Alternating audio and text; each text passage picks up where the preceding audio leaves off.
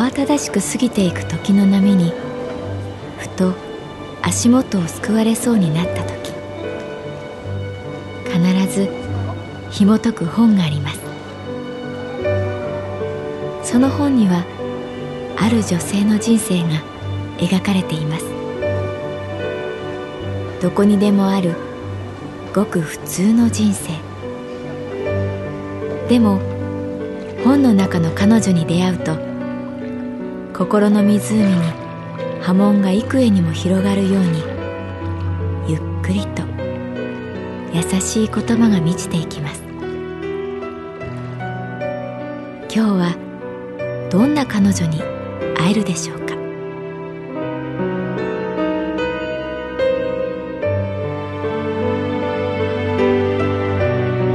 サウンドライブラリー。世界に一つだけの本。朗読は私木村多江がお送りいたします。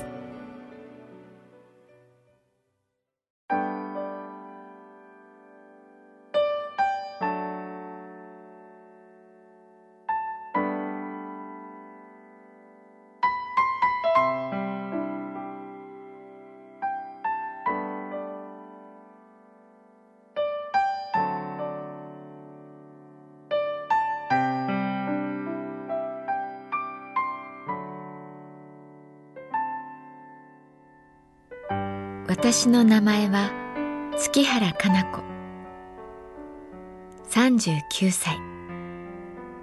旅行会社に勤めている。この頃人の名前が覚えられない。ような気がする。それを店長に言うと「いや月原は昔から人の名前を覚えるのが苦手だったよ」と笑った。そういえば毎日毎日たくさんの人に会っていた新入社員の時顔と名前が一致しないので名刺にその人の特徴を書いていたことがある。メガネとか七三とか背が高いとか大抵は会社に帰ってから整理するために書いていたけれどある時長い会議中5枚あった名刺にすべて特徴を書き込んだ。自分の犯したミスに気がついたのは会社に戻って名刺入れを整理した時。なない。今日のあの5枚がない。記憶を紐解いてみる。渡された資料を返却する時一緒に混ざってしまったのかもしれない。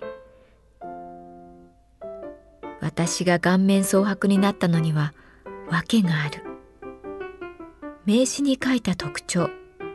それはいつにも増してかなり辛口で。当時の直属の上司。そう。今の神保町支店の店長に「ああの私でもないことを。と申し出た。得意先の逆鱗に触れ、取引停止？私はいきなり、首人間は本当にピンチになると油汗が流れることを実感した。上司は冷静に、で、月原、ちなみに名刺に何て書いたんだ？と聞いてきた。私が小声でそれを告げると彼は、まずいよ、月原。それはやっぱ、まずいよ。当たってるだけに。と、大声で笑った。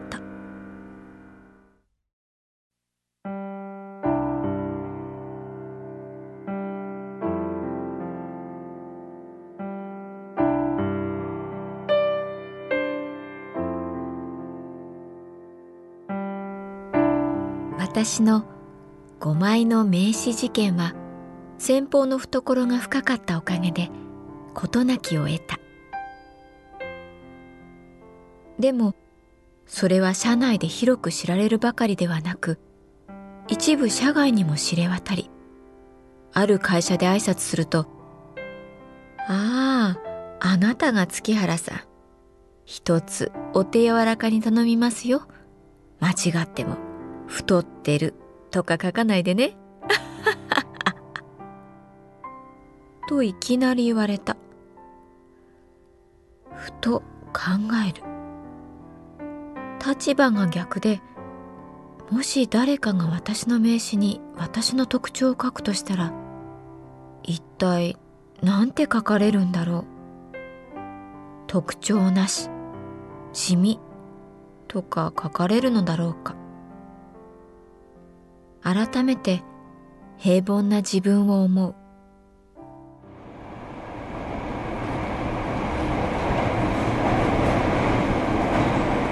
それは会社帰りの電車の中で起きた。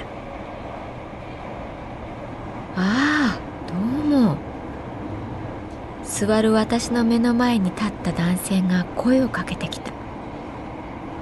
50代後半の黒いスーツを着た人。上目遣いにその男性を観察する。確かにかすかに見覚えがあるようなないような。でも向こうは懐かしさを隠そうともせずに満面の笑顔。いやまさかここで会えるなんてね。とりあえず薄く微笑んだ。いや全然変わらないね。相変わらず美人ね。周りの乗客がさっと私を見るのがわかる。恥ずかしい。っていうかこの人誰？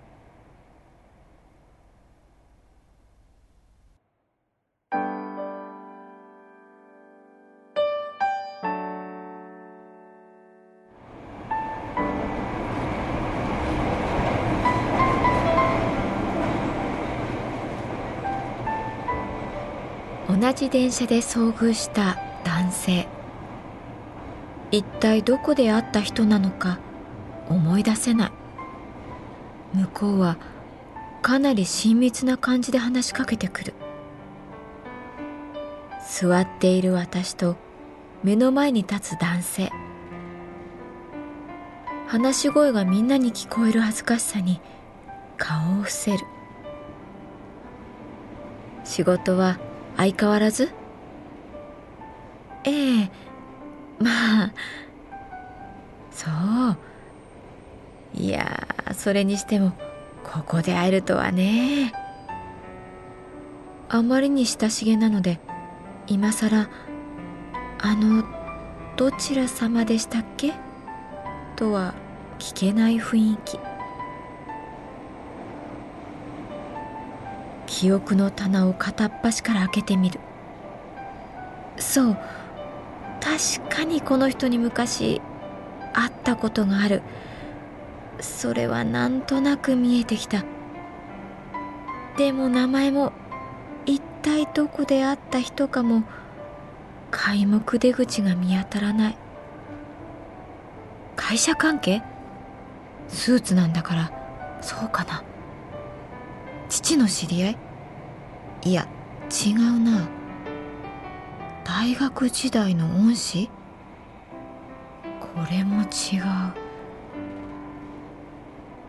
私の迷いとは裏腹にその人はニコニコ私を見下ろす。まさか人違いってことはないですよね。そう聞いてみたくなる。たくさんの社員さん見てきたけどさ月原さんは特徴あるから久しぶりに会ってもすぐ分かったよ。私の名前を呼んだ。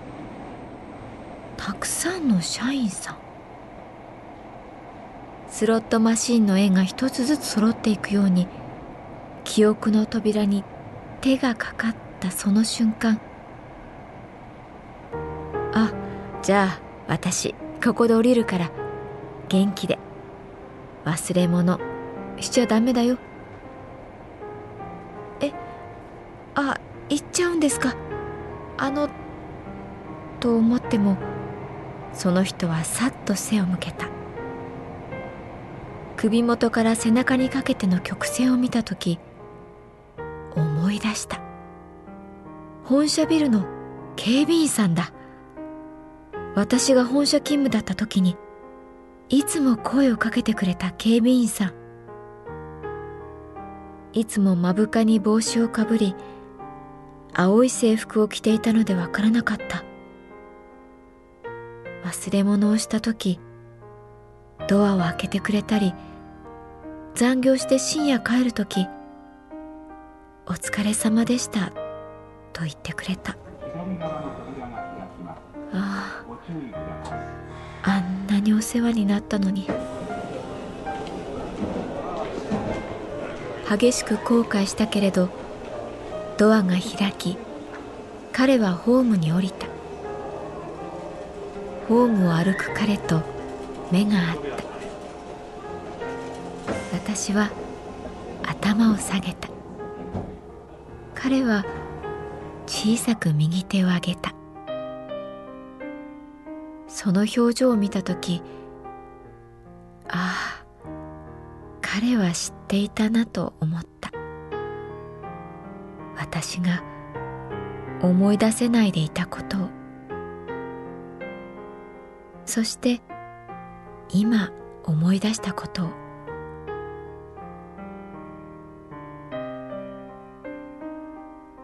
ごめんなさい。ありがとうございました。そんな二つの思いを届けたくて私はもう一度深く頭を下げた。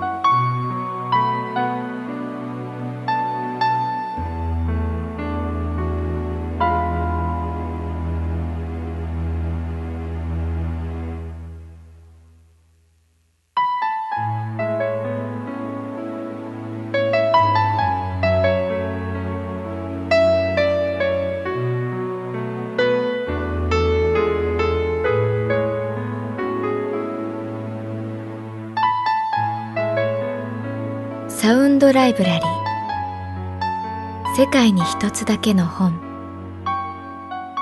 作。北坂雅人。演出。高橋智彦。